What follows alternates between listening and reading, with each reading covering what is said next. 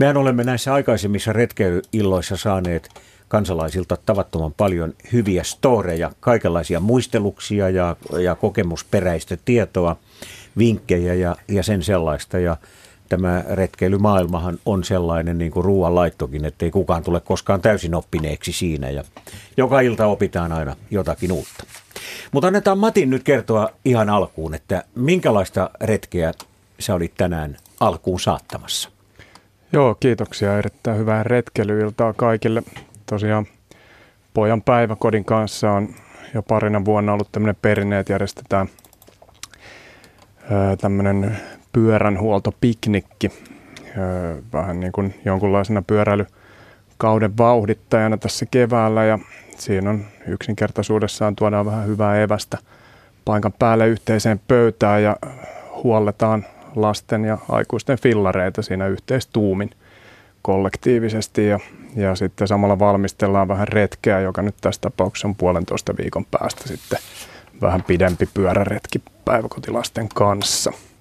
Hyvin yksinkertainen, mutta mukava juttu. Ja tässä nyt on niin kuin tästä päivästä alkaen nostatettu konkreettisella tavalla sitä tunnelmaa ja odotusarvoa sille puolentoista viikon kuluttua tapahtuvalle varsinaiselle finaalille. No näinhän se retkeilyssä monesti on, että se suunnittelukin on osa sitä kokemusta ja, ja tekee siitä niin kuin entistä maistuvamman sitten, kun se hetki koittaa. No nyt on renkaat pumpattu täyteen, neljä kiloa renkaisiin ja, ja sitten tota, ketjut rasvattu, että pyörät kulkevat luistavasti. Kyllä, meno maistuu. Kyllä. No Raija, oletko jaksanut olla yhtään liikkeellä, kun täällä etelässä on ollut niin tavattoman kuuma? No ainakin on käynyt hitaaksi tämä liikkuminen ja oikein hyvää retkeilyiltaa nyt kaikille sitten. Mutta mm, eihän tästä ihanasta kevään hetkestä, joka tällä kertaa tuntuu olevan erittäin lyhyt, niin malta olla poissa. Niin.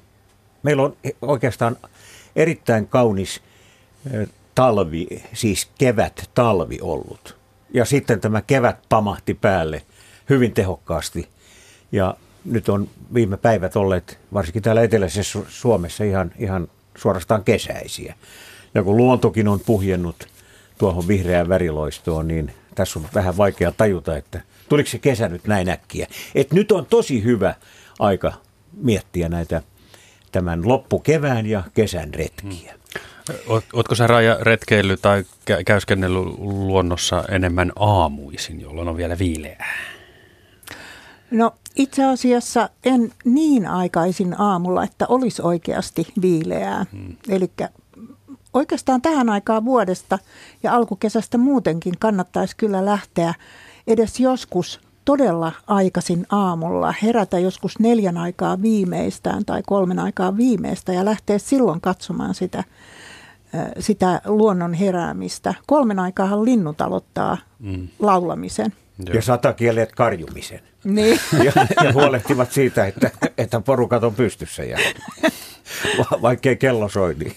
Joo, aamuhetket on jollain lailla tosi, ke- keväisin etenkin tosi tuota niin, poikkeuksellisen hienoja. Ja mitä varhaisemmin jaksaa lähteä niin, ja pääsee lähtemään, niin sitä, sitä hienompia ne on. Saatko sä itse, Markus, ylös aamuvarhaisella? Joo, joskus, ei nyt kolmen aikaa ihan muuta kuin kenties herätyskellolla, mutta, mutta joskus tulee herättyä aikaisin ja silloin jo tietysti asuinpaikasta riippuen, niin, niin, niin kun avaa oven parvekkeelle, niin jo saa ensimmäisen pienen maistiaisen siitä, että minkälainen äänimaailma ja minkälaiset, minkälaiset tuulet, minkälaiset muut puiden lehtien kohinat ja kahinat sieltä kuuluukaan. Tuoksut. Mm, nimenomaan nekin. Joo, tota, Tähän antaisin yhden vinkin. Mä nimittäin itse kävin tässä pääkaupunkiseudun eräällä rantakalliolla yöpymässä. Siis otin mukaan makualustan ja makuupussin. Ja sitten otin myöskin tämmöiset silmäsuojukset ihan sitä varten vaan, että en heräisi heti ensimmäiseen aamun sarastukseen. Mä, mä nukuin siis siellä taivasalla kalliolla. Menin sinne iltasella katsomaan auringonlaskua ja ja, ja sitten aamulla auringon nousun jälkeen ja kun olin ihailut aikani sitä, niin lähdin sitten kotiin jatkamaan hommia. Mm, Okei. Okay. Eikä kukaan käynyt pistämässä eikä sinua muuten näykkimässä, edes sitiketut, Ei siti, joita nyt ei on niin siti, valtavasti ei, täällä. Ei, ei mikään, ei mitään eikä, eikä ketään, ketään. Ei edes muurahaiset käyneet ö, Mm. pure, puremassa mua. Kyllä, kyllä. Tyttäreni halusi nukkua viime, viime keväänä vuosi sitten ensimmäisen yön teltassa ja ulkona, mutta tuota, niin, ei, ei vielä menty ulos asti, mutta pystytettiin se teltta parvekkeelle. Ja, ja just kolmen neljän aikaa aamuyöstä, niin mun piti tytär herättää ja sanoa, että nyt isi ei kyllä voi enää nukkua, kun nämä linnut pitää mut hereillä. ja vielä toinen asia on se, että jos tekee vuorotöitä, saattaa osua aivan poikkeuksellisiin hetkiin, jos liikkuu aamuyöllä yövuoron jälkeen tai menee varhaiseen, tosi varhaiseen aamuun töihin, niin, niin silloin saattaa osua ihan semmoiseen huippuhetkeen. että Tuntuu, että koko luonto ympärillä suorastaan kirkuu hyvässä mielessä. No kyllä nyt on tässä runoiltu lähetyksen aluksi sen verran, että luulisi kuuntelijoidenkin intoutuvan kertomaan omista kokemuksistaan. 0203 17600 on puhelinnumero. Mirjami vastaa puheluihin. Siis 0203 17600. Ja viesti, retkeilyaiheinen viesti, kysymys, kommentti, kertomus. Se voi laittaa osoitteessa yle.fi kautta Radio Suomi etusivulta viestistudioon. Muista laittaa valinnaksi Radio Suomi. No Raija, kun sinä olet vuosikymmeniä harrastanut tätä retkeilyä, niin minkälainen käsitys sulla nyt on tämmöisestä retkeilybuumista, tästä harrastajia, harrastajien määrästä tällä hetkellä? Onko se lisääntynyt, kun tämmöiset, mitä nyt sanois, terveet elämäntavat ja kaikenlainen tämmöinen tuntuu olevan muodissa? No kyllä, olen suureksi ilokseni ollut ö, huomaavinani, että ö, nuorta väkeä varsinkin näkyy enemmän luonnossa. Ja, ja aika usein näkee tuolla, ehkä sitten justiin täällä pääkaupunkiseudulla kun ollaan, niin näillä, näillä tutuilla lähialueilla, niin perheitä näkee usein siellä retkillä ja, ja tullaan nuotiolle tai keittokatoksille tekemään ruokaa ja, ja tällä tavalla. Ja sitten kun mä olin keväällä hiihtovaelluksella tuolla käsivarressa, niin sielläkin näkyi niin kuin, ö, nuorta porukkaa ihan ö, kiitettävästi. Ja ö, aika jännä Kun sä oli, puhut että... nuorista, niin mi, mi, keitä nämä nuoret ovat? ö, Minkä ikäisiä no, siis? sanotaan, että ö, ehkä niin kuin kaksi kolmekymppisiä. Okei. Et, ja ja ö, useampia, musta uusi juttu on ehkä se, että ö, nuoret naiset retkeilee itsekseen. Et, et, sekin on lisääntynyt. Tähän perinteisesti aikaisemmin oli niin kuin semmoinen miesten juttu, Mhm. mm-hmm. että Tuo on mielenkiintoinen havainto. miehet kulkevat omia polkujaan. Mutta Mielenkiintoinen nyt, havainto toi. joo, joo. joo, musta se oli niin kuin oikein ilahduttavaa. Mistä se voisi johtua? Onko, Niin. onko yksin liikkuvilla naisilla enemmän aikaa siihen tai Toi- halua, mit, mitä lienee? Niin, toivottavasti myös tasa-arvon lisääntymisestä omalla tavallaan. Niin aivan, että siinä on yhteiskunnallisia asioita taustalla myös mahdollista. Ehkä tämmöinen reipashenkisyyskin voi olla sellainen, jota tavoitellaan, niin kuin kaikenlainen tämmöinen, nämä terveet elämäntavat ynnä muut sen kaltaiset, nehän ovat tässä muodissa olleet jo pidemmän aikaa. Mutta meillä on vissiin soittaja siellä linjalla. Kyllä Katteri soittelee Monnin kylästä. Niin, Terve Itä-Uudeltamaalta. Mm-hmm. Jes, minkälainen retkeilyasia sinulla on? Mm, mä nukuin mieheni kanssa puolitoista viikkoa, meillä on oma kotitaloni sen partsilla, koska meillä ei ole telttaa ja sitten oli niin ihan nämä linnunlauluyöt ja sitten mä ajattelin, että nyt on pakko, pakko päästä. Sitten mä tajusin, että no meillä on partsi, niin sitten patjat ja peitot siihen. Me nukuttiin puolitoista viikkoa ja joka yö siinä kyllä yleensä heräsi neljän aikaan, koska sitten oli niin, kuin, niin hurja se laulu, mutta sitten nukuttiin vielä vähän aikaa ja ei ollut itika, en, niin kuin ensimmäistäkään itikkaa, että nyt mä luulen, että niin kuin pari päivää sitten tuli niin kuin ensimmäistä, että nyt siinä ei ehkä ole enää niin kiva, koska meillä ei siis sitä telttaa ole, mutta vaan niin kuin, että ei tarvitse kauhean pitkälle lähteä. Hmm. Joskus aikanaan niin kuin edellisessä asuinpaikassa telttailtiin takapihalla ihan samasta syystä, että haluttiin Niin pitkälle menitte. Niitä. Joo, joo, no kun se oli hyvä paikka ja siellä kuului ne linnut kuitenkin. Hmm. Kyllä, kyllä. Huomasitko vaikutuksia? Olitko levänneempi? Nukuttiko hyvin noin muuten? Aa, no siis kyllä siellä her- e- No ei, kun siis meillä nyt sattuu olemaan just nämä niin kuin huippukelit. Et oli totta kai siellä alussa silloin niin kuin pari viikkoa sitten, kun ruvettiin, silloin yöllä oli vielä vähän viileämpi, mutta meillä oli hyvät peitot ja joo, siis nukuttiin hyvin kyllä. Ja sitten se vaan on hauska, kun herää joskus siinä neljä aikaa ja katsoo, että okei, idässä on jo aika ihanan näköistä ja sitten linnut vaan laulaa. Se on mun mielestä ihan suositeltavaa, että jos se ei ole just telttaa tai että ei ole sellaista paikkaa, minne sen helposti saisi, niin se oli ihan tällainen hyvä juttu. Kyllä. Ei mulla muuta. No tässähän sitä olikin. Tämä oli kiva vinkki nyt aluksi näin. Ja voisi sanoa, että jos tällaista pikkuretkeilyä haluaa aloitella, niin tämä sinun ehdotuksesi on ainakin hyvin vaivaton käytännössä toteutettavaksi. No nimenomaan, se oli erittäin helppoa. Tuohan sopii oikein hyvin, kun Suomen Latun nimisen retkeilyjärjestely on tämmöinen Nuku yö ulkona haaste, joka kaiketi tuossa oliko syyskuun kahdeksas päivä on niin kuin se varsinainen päivä, mutta Ja. se idea on kuitenkin haastaa ihmisiä nukkumaan ulkona tavalla tai toisella, niin toi Joo. on todella matalan kynnyksen juttu. Lasketaanko, jos nukkuu parvekkeella? No mä- ainakin mun No se puolesta. ulkona. On ne omaa ja Kyllä, kyllä. itse asiassa itikoihinhan sitten, jos niitä ilmenee, niin vanha kunnon rankine, eli semmoinen iso verkkopussi, jonka sisällä voi nukkua. Ei tarvitse Just, siis telttaa joo. välttämättä. Joo, niin kun mä on- mietin just, että mikä, koska se oli niin kuin, myös se yksi hauska siinä oli, että sitten niin kuin ekana yönä, kun mentiin nukkuun, niin oli tosi kaunis tähti taivas ja sitten vaan katseltiin vähän satelliitteja ja oli niin hienoa, että jos siinä on se teltta, niin eihän sitä näe. No näin, Näin se se on. Niin. Kyllä, Ai siellä kyllä. Et enemmän toi on ulkona kuin siinä teltas nukkuminen. Kyllä. Kyllä. Ja jos sattuu niin hyvä tuuri, ettei naapuri tule siihen viereiseen, viereiselle par, partsille Ei ole vierettä yö, parttia, aha, on hyvä, ei tule röökille sinne keskellä yötä, niin se tunnelma Ei. säilyy ehjänä sitten. Kiitos Katri soitosta ja mukavaa illanjatkoa. Kiva. Siitä sama teille. Moi. Moi. Vielä tuosta ulkoisella nukkumisesta ja teltasta, niin yksi tapahan on, kun on aika usein teltat on sellaisia, että siinä on se sisäteltta, joka on semmoista harsokangasta ja sitten on se päälliteltta, että jos nyt on tällaisia öitä ja kelejä kuin viime viikkoina, niin ei laita sitä ulkotelttaa ollenkaan. Silloinhan näkee ainakin osan Mm. tähtitaivaasta ja muutenkin saa sitä Hei muuten ihan raitista ilmaa. Raija, sulla oli joku. Niin, taikka sitten esimerkiksi mm, tämmöinen perinteinen kangaslaavu. Siinä on tosin katto, mutta, mutta tota, siitä on kuitenkin sitten, äh, kun yksi seinä puuttuu, niin siitähän on ihan välitön näkymä sinne luontoon. Että, että se on ehkä nyt sitten semmoinen kompromissi teltan ja ihan taivasalla nukkumisen välillä. Ja jos sattuu vähän sadetta ropsauttaa, niin siellä on sitten sateensuojassa.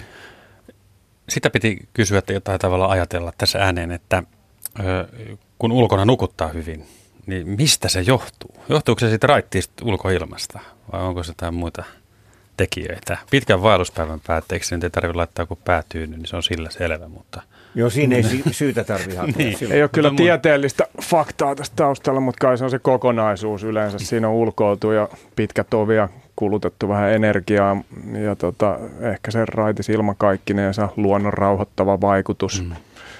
mitä niitä onkaan sitten. joo. Joo, kyllä, kyllä se varmaan tällä tavalla on. Ja toisaalta sitten useimmitenhan kuitenkin yöllä on viileämpää ulkona kuin mitä meillä on sisätiloissa. Ja, ja viileissä kyllä nukkuu aina mun mielestäni sikeämmin kuin ö, kovin lämpimässä. Mm. Niin se taitaa muuten olla, että jopa makuuhuoneen lämpötilaa kehotetaan laskemaan Joo, kyllä. Muu, muuhun asuntoon nähden. Hei, täällä on kysymys tuota, niin meidän pyöräilyekspertille Matille.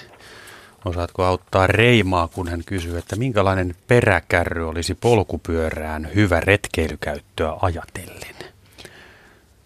Peräkärry polkupyörään. Mm. Joo, no itse kuskaa aika paljon tavaroita kärryssä ja lapsia ehkä vielä enemmän, mutta tota, niitä on paljon erilaisia, mutta jos nyt haluaa semmoista oikein maastokelpoista hakea, niin ainakin joissain malleissa on esimerkiksi jousitus, joka aika paljon tekee miellyttävämpää sitten, kun on vähän enemmän lastia. Niin, ja kuoppasempaa se meno Mm. ja muutenkin ehkä vähän kestävämpi sitten ei ne muut rakenteet siinä on niin kovalla koetuksella. Että se nyt tulee ensimmäisenä mieleen ja tietysti ylipäätänsäkin sellainen, että tarkistaa, että siinä on varmasti vedenpitävät kaikki kankaat ja muut, että sekään ei ole ihan itsestään selvä. Mutta jousitus nyt ainakin on sellainen. Miten paljon se muuten, minkälainen käsitys sulla on siitä, kun on, sulla on kokemusta, että kuinka paljon se lisää vastusta? Hmm. Miten, miten paljon kiivaammin pitää polkea? Kyllä, siinä on varmasti... Perässä. Niin, kyllä peräkärry ehkä on raskaampi kuin vaikka sitten, mitkä on paljon yleistynyt, eli niin sanotut laatikko, tavarankuljetus, lastenkuljetuspyörät, jossa se tavarankuljetus on sinne edessä, mm.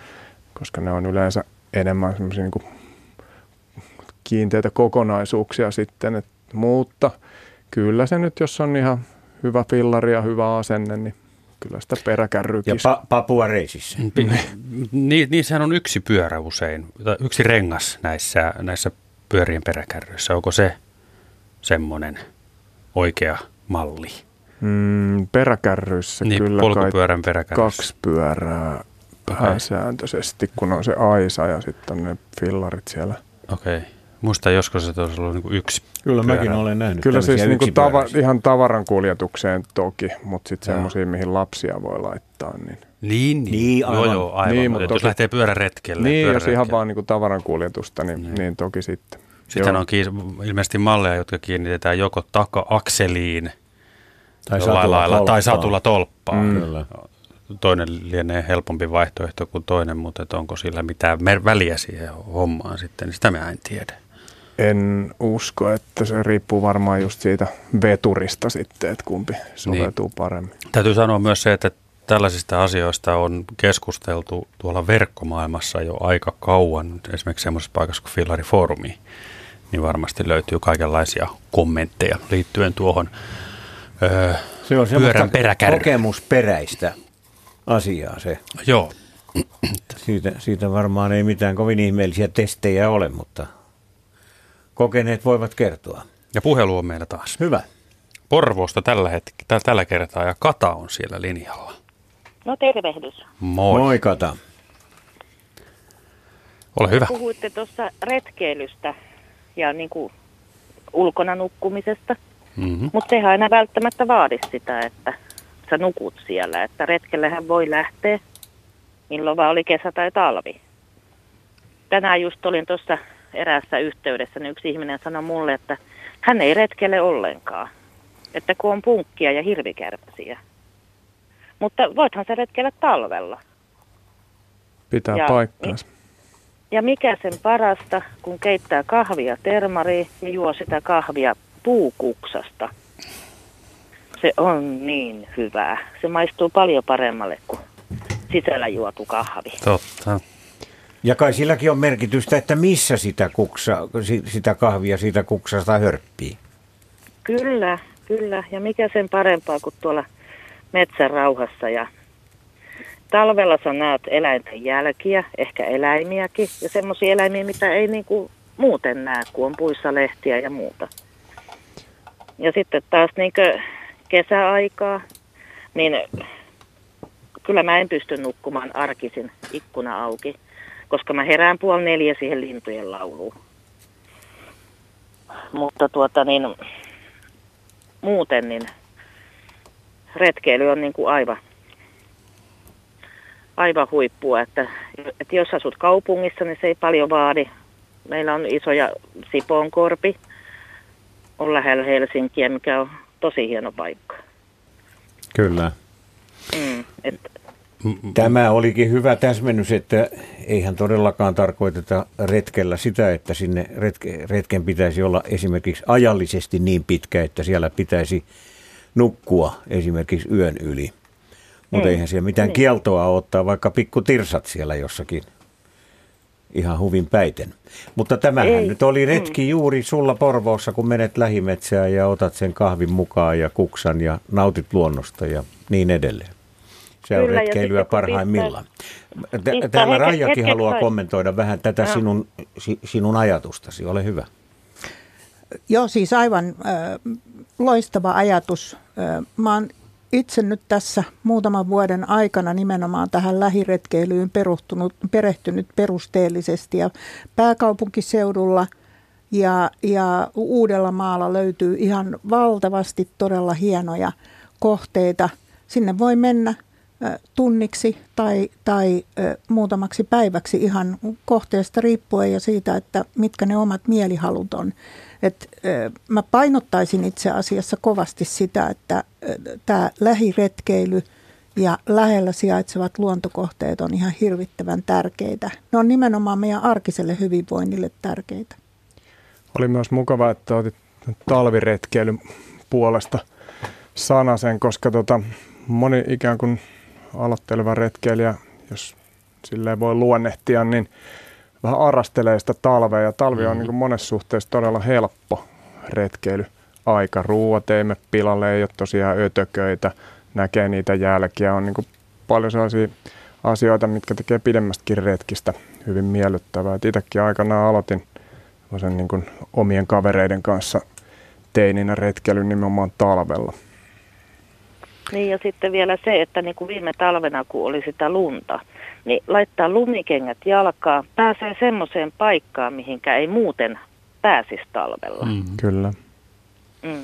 No kun sä asut siellä Porvoossa, niin oletko suunnannut koskaan retkeäsi merenrannalle? En. en. Ja siihen on syysä. Mä asuin ensimmäisen elämäni 19 vuotta järvenrannalla. Ja jotenkin se vesi on mulle, miten sen sanotaan, järvi on niin tuttu, mutta mä rakastan metsiä ihan yli kaiken. Meiltä kun lähtee talon takapihalta, niin on heti metsä talon takana. Niin sinne voi mennä, jos on töissä paha päivä, niin sen kun menee sinne ja istuu mättäälle hetkeksi aikaa, niin kyllä helpottaa.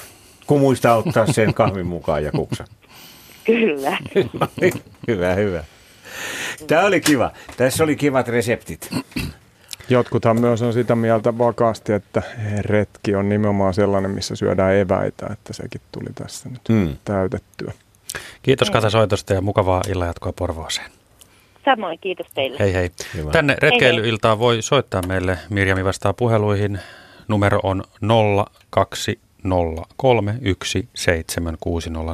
Kysy, kerro, kommentoi, muistele, ehdottele. Myös osoitteessa yle.fi kautta Radio Suomi viesti studioon. Voit laittaa viestiä, muista tehdä valinnaksi Radio Suomi. Raija, sinulla oli jotain asiaa äsken nyt. Ole hyvä. Niin kuin Matti tuossa kehaisi siitä, että nimenomaan tämä talvella retkeily tuotiin esiin, niin, niin kehottaisin kyllä ihmisiä ihan kaikkina mahdollisina vuoden aikoina liikkumaan ulkona. Siis säähän on kurja vaan, kun sitä katsoo sisältä ulos. Mutta sitten kun pistää kunnon ulkoilukamppeet päälle ja lähtee muutamaksi tunniksi tarpomaan sinne lähimaisemiin, niin onkin jo ihan eri mieltä, kun palaa kotiin. Täytyy kertoa tässä kuuntelijoille sen verran äh, Raija Hentmanin kirjallisesta tuotannosta, varsinkin kun Kata Porvoosta äsken puhui näistä Etelä-Suomen olosuhteista, että Raija Hentman on erityisesti keskittynyt eteläisen Suomen retkeilymahdollisuuksiin ja julkaissut kaksikin kirjaa Etelä-Suomen retkeilykohteista ja sitten vielä kolmannen erikseen pääkaupunkiseudun retkeilykohteista. Ja hän on kokenut Lapinkävijä ja ollut vaikka sun missä retkeilemässä, mutta nimenomaan juuri nämä eteläisen Suomen kohteet ovat hänelle aivan erikoisen tuttuja, jotka kaikki eivät nyt ole mitenkään niin välttämättä heti lähellä kuin lähimetsä, niin kuin tässä Katan tapauksessa. Mutta eihän siinä ole mitään erityistä urheutta, että päästäkseen luontoon pitää matkustaa ensin jonnekin satojen kilometrien päähän, kun sitä meillä nyt on lähempänäkin. Näin kai voisi ajatella. Joo, siis ilman muuta. Ö, sanotaan nyt, jos ajatellaan vaikka sadan tai 200 kilometrin säteellä siitä omasta asuinpaikasta, niin sieltä löytyy ihan sata varmasti todella upeita ö, luontokohteita ja, ja niissä kannattaa käydä. Ja voipa olla niin, että niitä löytyy siinä kilometrin päässäkin tai kymmenen kilometrin päässä, johon pääsee julkisilla kulkuneuvoilla. Mutta sitten saattaa olla niin, että pitäisi saada ulkopuolelta pikkusen semmoista boostia, niin kuin nykyään sanotaan tähän hommaan. Ja kaiketi sitten on erilaisia yhdistyksiä ja monenlaisia muita seuroja, jotka järjestävät luontomatkoja. Rajalla on hyvin tiedossaan nämä erilaiset järjestöt, jotka auttavat tässä asiassa. No kyllä. Retkeilyjärjestöjä hän löytyy ihan ympäri maata. Kaikkein laajin verkosto on varmaankin Suomen ladulla. Siellä on kymmeniä latuyhdistyksiä ja, ja sitten on vielä erityisesti niin kuin retkeilyyn suuntautuneen tunturiladun jäsenkerhoja eri puolilla maata. Sitten Työväen retkeilyliitolla on ympäri maata myöskin yhdistyksiä. Ja sitten löytyy ihan tällaisia yksittäisiä itsenäisiä retkeilyyhdistyksiä, jotka jossain päin maailmaa toimii. Esimerkiksi Äänekoskella on tämmöinen Lapinkävijäyhdistys Kiehiset ja, ja sitten esimerkiksi jossain työpaikoilla on retkeilykerhoja ja muuta, muuta sellaista. Helsingin seudun Lapinkävijät toimii täällä pääkaupunkiseudulla ja, ja niin edelleen ja niin edelleen. Et, et niitä kannattaa kyllä selvittää. No mitäs esimerkiksi Helsingin seudun Lapinkävijöillä on täällä toiminnassaan? Minkälaista ohjelmaa, jos he nyt eivät sitten lähde sinne Lappiin, niin No niin siis ihan, ihan, iltoja vietetään tai retkiä tehdään täällä?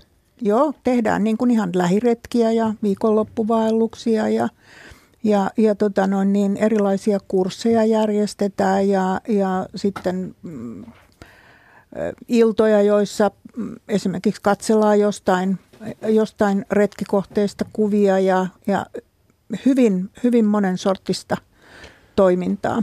Sitten on tietysti partiolaiset nyt itsestään selvästi nuorten retkeilyjärjestöjen ykkönen ympäristöjärjestöillä, luontojärjestöillä on paljon retkeilytoimintaa ohjattuja retkiä. Aivan.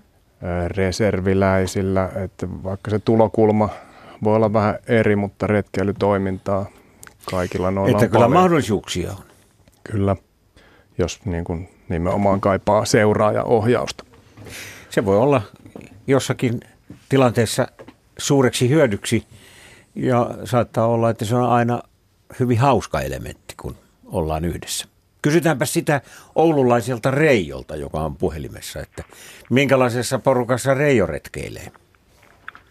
No, minä kyllä olen luontoa ja tuossa aikoinaan, kun olin Suunspallissa, niin siinä on Söötäräpäriet ja siellä on löytynyt kaiken maailman lintuja, niitä pongasin siellä joskus. Ja, mutta tämä niin kuin vuorotyö ja se niin oli sen verran liukuva työaika, että voin pystyä lähtemään töistä niin yövuorosta neljä aikoihin. Ja sitten kun meni tuonne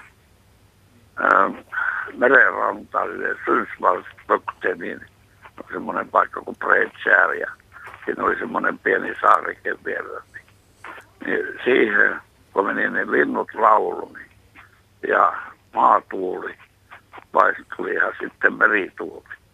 Ja, ja aurinko kun nousi sitten siinä neljä, viiden aikoihin, niin, ja sillä kalliolla siellä, niin, niin siihen niin ihana oli aina herätä, niin tuntui, että, niin, että se on nukkunutkaan ollenkaan. Eikä tarvinnut peittoja, kun pelkkä kallio, kun se lämpeni. Siellä oli hyvä olla. Yövuoron jälkeen? Yövuoron jälkeen, tai yövuorohan loppui vasta kuuelta, mutta meillä oli ikään kuin liukuva työ. Mm. Mutta pystyi lähtemään neljältä jo. Kun oli tämmöinen hyvä syy? No, no se oli jäi niin kuin puolimatkan varten, että astuin siitä vielä kilometrin päässä, niin, niin ja siinä ja siinä oli hyvä pysähtyä. Kiva. Yövuoron kiva. jälkeisiä. Kerro muuten vielä hetkiä. se, että mitä hommaa sä teit siellä Synsvallissa? No minä tekin, jos panna GA-metallilla alumiinia. Just. Joo, meillä on itse asiassa täällä kysymys, joka liittyy alumiiniin, mutta tuota, niin päästetään ensin Reijo sinut Oulusta. Oulusta tuota, niin, no voin minä kertoa alumiinista 109 prosenttia maapallon ja no niin, täällä, kysy, täällä kato, voit sinä vastatakin tähän, jos kerran tiedät Reijo, niin tuota, täällä kysytään, että kun retkillä ruoanlaittovälineet keveyden vuoksi ovat yleensä alumiinia, onko ahkeralle, ah, nimenomaan ahkeralle retkeilijälle tästä terveydellistä riskiä? Joskus aiemmin alumiiniastioiden sanottiin olevan haitallisia. No se vastaus on, että kyllä. Se pitää osata tehdä, se riippuu sitten, minkälainen se veijerinki on siihen, miten se on tehty. Niin. Mutta se, jos se vuosta alumiinia olisi, niin ei, kyllä siihen pitää laittaa tehdä semmoinen seos, että, että se, on, se kestää sen eikä kuumene liikaa, niin silloin se on oikein tehty. Niin, eli kaupassa ostaessa alumiiniastia retkeilykäyttöön pitää olla tarkkana, niin, että se on, on hyvä laatuinen ja oikein valmiste. Niin, me on oikea veijarinki, eli oikea... Pinnote. Niin, että siinä on pinnote ja myös se seos. Niin. Että se niitä, kun ennen vanhaan tehtiin niitä kahvipannuja, niin nehän jotkut kuvarin, niin nehän tinattiin sitten vielä. Kyllä, kyllä. Mutta vähän sama systeemi, mutta eri lailla. Eipä ole enää kiertäviä kahvipannun tinaajia, niin kuin ennen vanhaa. on vaan jotain muita tinaajia. Mutta. Mm. Kiitoksia Reijo. Saanko mä yhden vitsin kertoa? Totta kai. Niin, että kun ennen vanhaan näitä kulukureita kulukin talosta talolla. Tinaamassa siis vai? No ei, kyllä ne, ne tuota niin, nälkäähän ne näki, niin, niin että, että emännältä kysyi sitten, että saisiko sitä kupillisen tai lasillisen tuota, jotakin, niin että minä osaan tehdä koukkuja. Ja no emäntä sitten antoi sinne tuon soppaa. Niin, no se sai syötyä ja taispa saada vielä jotakin purtavaakin siihen. Ja sitten se rupesi kiemurtelemaan siinä pirtin lattialla. Niin. Ja sitten lähti kävelemään. Emäntä kysyi, että no, no missä ne koukut on. No minähän tekkiin ne ja lähti kävelemään ja sanoi, nyt tulee sitten siimaa. All right, kiitoksia Reijo soitosta ja hauskaa iltaa. Saatiin näihin alumiiniasioihinkin ja koukun tekoihin selvyyttä, joo. No niin, mutta joka tapauksessa tästä Reijon storista tuli mieleen semmoinen asia, joka liittyy Tukholman edustan saaristoon. Siellä on tämmöinen Skärgård Stiftelse, joka omistaa useita hienoja saaria Tukholman edustalla. Ja mä luulen, että hyvin harvat suomalaiset tietävät, minkälainen tavattoman hieno mahdollisuus retkeillä Tukholman saaristossa avautuu niille, jotka lähtevät näillä yhteysaluksilla saarista toiseen kulkemaan. Se on erittäin edullista. Siellä on korkeatasoisia ravintoloita, joita huippukokit ylläpitävät ja tämä säätiö ylläpitää saarissa monenlaisia palveluita, eikä sinne tarvitse mitään polkupyöriä eikä mitään muitakaan vehkeitä, vaan saarissa voi liikkua aivan jalan. No tietysti täytyy henkilökohtaiset vehkeet olla mukana repussa, mutta se on tavallaan sellaista hyvin helppoa ja yksinkertaista retkeilyä. Ytsikt, niin kuin Ruotsissa sanotaan, meren ääressä – ja, ja Tulee. tällä on tämmöinen sosiaalinen ulottuvuutensa ollut heti sotien jälkeisestä ajasta saakka. Että tämä tämmöisenä pienenä vinkkinä tässä yhteydessä retkeilyn alalta Ruotsissa mainittakoon suomalaisille, jotka pääsevät ihan siitä Tukholman keskustasta jo näillä yhteysaluksilla ensimmäisiin lähisaariin. Joo, mä olin pari vuotta sitten siellä jutuntekomatkalla ja kiersin muutamissa saarissa ja voin kyllä lämpimästi suositella siis aivan upeita kohteita. Jos nyt muistan oikein, niin Tukholman saaristoon kuuluu noin 30 000 saarta. Ja osa niistä on sitten tietysti pieni osa näitä. Joo, mutta mut siellä, siellä on kaikki palvelut. Siellä on hirveän hyvät nämä laivayhteydet. Kyllä, ja nopeat ja tehokkaat. Ihan kotimaisesta kohteesta saaristossa, niin onhan meilläkin valtavasti hyviä kohteita ja palveluita, vaikka nyt eri kaupunkien ylläpitämiä, Espoo, Helsinki, jos tästä täältä Etelä-Suomesta ajatellaan, mutta sitten on virkistysalueyhdistyksiä pitkin Suomea, jotka ylläpitää nimenomaan niin kuin vesistöretkeilyyn liittyviä tukikohtia, erittäin laadukkaita. Et sillä puolella on kyllä tarjontaa paljon. Kyllä. Joo, se on, se on hyvä pitää mielessä. Tämä tuli niin houkuttelevasti esille, tämä Reijon kokemus siellä Sunsvallin merialueella, että sitähän tässä jo rupeaa haikailemaan kohta yövuoroon.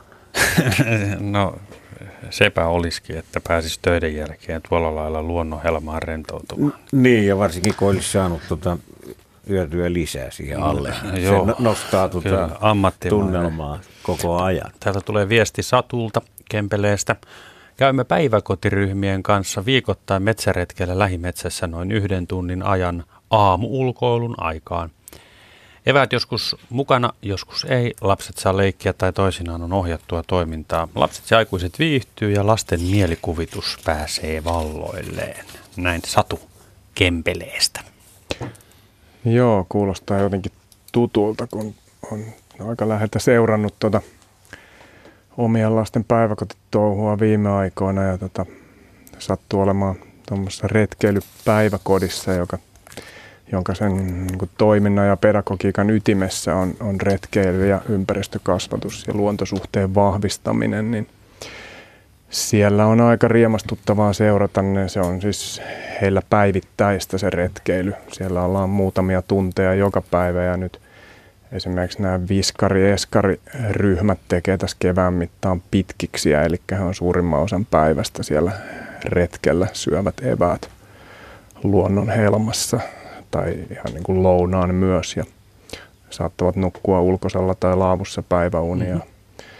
Niin, niin, erittäin kannatettavaa toimintaa kyllä ja terveisiä vaan Kempeleelle. Kiitoksia kyllä. hyvästä toiminnasta. Meilläkin on naapurissa luontoleikkis ja minä tapaan näitä lapsia, jotka ovat ehkä siinä kolme-neljävuotiaita joka aamu, kun vien koiraa ulos. Ja tänä aamuna lapset olivat erityisen vaikuttuneita siitä, kun olivat nähneet parinkymmenen metrin päästä ketun, joka Oho. tarkkaili harjanteelta näiden lasten liikkumista kohti sellaista tuttua metsäsaarekesta, jossa he tekevät juuri näitä temppuja, joita, joista Matti puhui että kyllä kaupunkialueellakin paljon on nähtävää. Mutta mä luulen, että meillä on taas soittaja siellä linjalla. Luulet ihan oikein. Tuula soittaa. Mä uskon. Tuula soittaa Espoosta. Halo. No niin, halo vaan. Täällä ollaan. Tuota, mulla tuli tässä mieleen semmoinen, että kun nyt on tämä pyöräilyinnostus ollut tosi kovaa ja tuntuu, että into vaan lisääntyy, niin muistan tämmöisen nuoruushaaveen, että tota, joskus kauan sitten, kun olin täällä Oulujen uittoyhdistyksellä kesällä töissä ja tota, tämmöisellä erottelutyömaalla ja päästiin puoli yhden aikaa yöllä sitten yövuorosta pois, niin tota, oli ihan vilposa ajaa se puolitoista pari kilometriä kämpille. Niin mä ajattelin tämmöistä, että tällä alkukevästä, kun on valoisat illat ja, tuota, ja niin kuin yleensäkin valoisa aika on paljon pitempi ja alkukesä, niin oli aikoinaan sitten tosiaan semmoinen ajatus, että jos olisi saanut jonkun kaverin, niin olisin lähtenyt kesälomalla tämmöiselle pyöräreissulle, että olisin, olisi ajettu niin nimenomaan tässä illan viileydessä ja sitten riippuen siitä, että miten säät ja muut sallii, niin tota, ajettu sitten sen verran matkaa, kun tuntuu hyvältä ja oltu yötä sitten jossain jonkun aikaa ja, ja jatkettu matkaa sitten taas sopivana hetkenä, mutta siis se olisi vältetty semmoinen niin kuin helle ja, ja tämmöinen siellä Kainuussa, mistä mä oon kotoisin, kun on nämä mäkiset maastot, varsinkin siihen aikaan oli näitä sorateitä pieniä ja tämmöisiä, että siellä oli niin kuin tätä mäkeä kovasti. Ja vaihteettomat ihan, pyörät. Niin, ja vaihteettomat pyörät, tämmöiset ihan mummopyörät oli, niin tota, se olisi ollut ihana ajella sillä. Ja sitten tosiaan päivällä, jos sattuu sopivalle niin paikalle, niin käydä sitten katselemassa jotain nähtävyyksiä ja, ja tälleen, että tota, se jäi silloin aikana haaveeksi ja nyt ei ole enää mahdollista, kun on polvisökönä. Mutta ajattelin, että kun nyt on tosiaan tämä pyöräinnostus niin kova, niin ehkä voisi olla tämmöinenkin mahdollisuus just näin keväällä ja alkukesästä. Että. Sä haaveilet siitä. Tämä on, Tämä on hienoa kuulla, että sulla on tämmöinen kaunis ajatus. Tuli mieleen semmoinen juttu, että jos sulla on huono polvi ja sä kaipaat kuitenkin sinne maantien imuun pyörän selässä, niin nythän on näitä sähköavusteisia polkupyöriä ja aika lailla heikollakin polvella voi kyllä mennä sutjakkaasti. Mäkisissäkin maastoissa. Se on ällistyttävä, miten valtavan tehon se sähkömoottori antaa tälle fillarille. Et mä voisin kuvitella, että jos ei se sun polves ole ihan täydellisesti romuna, niin sun kannattaisi ainakin testata semmoista pyörää. Niin sä pääsisit toteuttamaan tämän haaveen. Ja seuraavassa Luonto Suomen retkeilyillassa kertoisit sitten, että kuinka olet siellä kellohame heilahdellen ajellut niitä vaaroilta toiselle ja kuinka, kuinka tuota, niin tätä ihanaa menoa seurattiin sitten heinäpellolta ihailleen. No niin, se kuulostaa ihanalta, ihan kotimainen elokuva, mutta tota... No semmoista. Tässä katsottiin Rainana silmien no. edessä. Niin, joo. Mutta se oli tosiaan sillä niin kuin semmoinen ihan todellinen haave monta vuotta, mutta ei vaan sattunut semmoista kaveria, että olisi pystynyt lähteen, kun ihan yksi uskaltanut lähteä siihen aikaan. Oli näitä sattuneita ikäviäkin juttuja jossain, mutta, tota, mutta nykyään niin varmaan on paremmat mahdollisuudet vielä sillä, kun on näitä leirintäalueita ja tämmöisiä valvottuja yöpymispaikkoja paremmin ja, ja tota, että voi sitten niin kuin välillä huilata päivälläkin niissä ja mm. jatkaa. Ja voisin kuvitella, että apua voisi löytyä myös paikallisilta retkeily- pyöräilyyhdistyksiltä, jotka paljon erilaisia retkiä järjestää ja jos se sähköpyörä soveltuu, niin se olisi mainiota. Jos ei, niin sittenhän on vielä vaihtoehtona vaikka tandemin kyydissä, jossa niin kuin on tavallaan vapaa vaihde eikä tarvitse koukistaa sitä jalkaa välttämättä ollenkaan. On erilaisia polkupyöriä, missä voi ikään kuin olla vain kyydissä pääosin.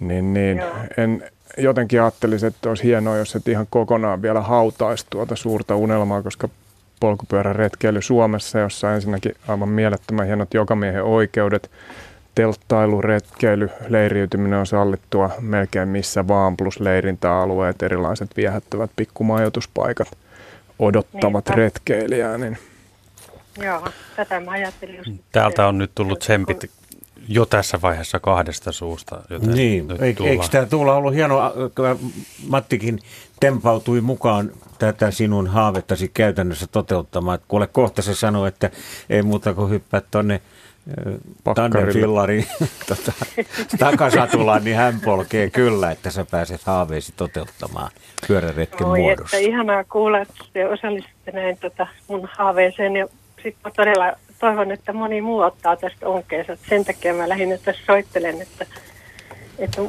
innostuisivat ihmiset silleen, niin kuin, että jos ei ole enää niin hyvä kunto, niin sitten jaksaa viilellä ajella paremmin. Mm. Niin tekevät sitä silloin, kun siihen on mahdollisuudet. Niin, ja sitten just se, että tuota, se oli niinku semmoinen, että kun oli niinku, mä oon päiväkodissa aikana ollut töissä ja meillä oli tosi tarkat nämä ruokailuajat, jotka sitoivat toimintaa muutenkin kovasti, niin sitten tuntui, että lomalla olisi ollut tämmöinen niin kuin ihana, että heittää niin kuin kello kokonaan melkein pois ja ajas, ajas siellä milloin ystää ja nukkua kun ystää ja syödä silloin kun on nälkä ja, ja näin poispäin. Kyllä. Tässä muuten on säätiedot tulossa kohta, mutta mä kysyn Joo. vielä yhtä asiaa tulla sulta. Mm. Kun sä olit siellä uitoilla, niin mitä aikaa mm. se oli? Siis oliko se kesäkuuta jo? Se oli siis vuoden, alkoi, vuoden tuota, kierrossa. Joo, se alkoi alko tuota, vähän eri aikana, että kuutena kesänä kertasin olla siellä, että sitten pikkuhiljaa taas lyhentyä se aika, mutta kyllä se joskus ennen juhannusta alkoi ja tuota, sitten päättyi joskus heinäkuun puolella. Just. Ja sitten kun oltiin tuolla Kainuussa, niin siellä on valoisampaa kuin täällä. Kyllä, oli saatu puuta sieltä tulemaan sitten jo Oulun korkeudella. Tuota, Mutta kuule joo, Tuula, niin nyt meidän täytyy lopettaa keväällä. valitettavasti tämä, no niin, koska meillä, meillä on säätiedot tulossa ja jatketaan no niin. vielä näistä uittoasioista sitten säätietojen jälkeen. Kiitos soitosta. Yle, Radio Suomi. Tuula Espoosta oli viimeksi puhelimessa ja Rajalla oli vielä jotakin siihen edelliseen puheluun kommentoitavaa kaiketi mielessään. Oli tästä haaveen toteuttamisesta kysymys. Niin, kyllä niitä haaveita kannattaisi aina, aina toteuttaa.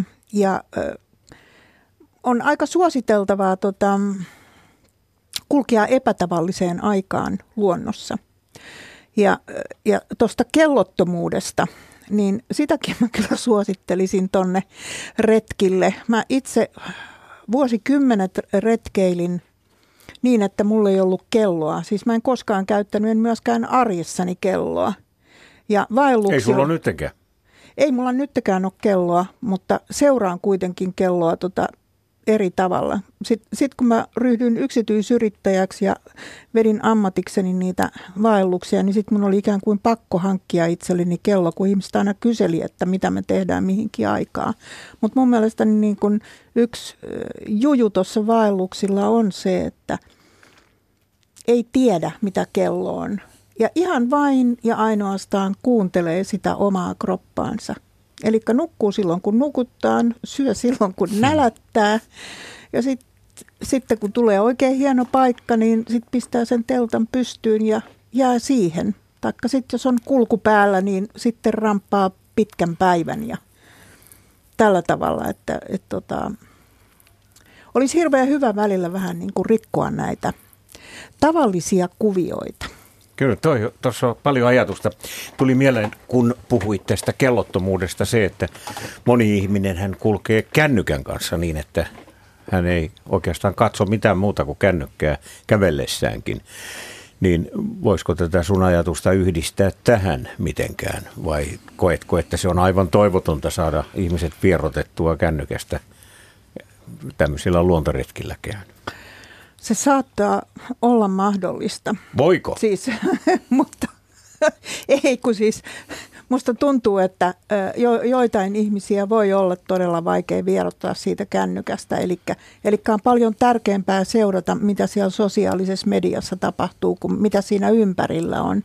Siis sehän on tosiasia, että ihmiset kulkee sillä tavalla luonnossa, että sanotaan, jos mä vaikka seison polun vieressä ja sitä polkua tulee ihmisiä, niin jos mä olen paikallani siinä ihan näköisellä, niin ne eivät välttämättä ollenkaan huomaa sitä, että siinä seisoo ihminen.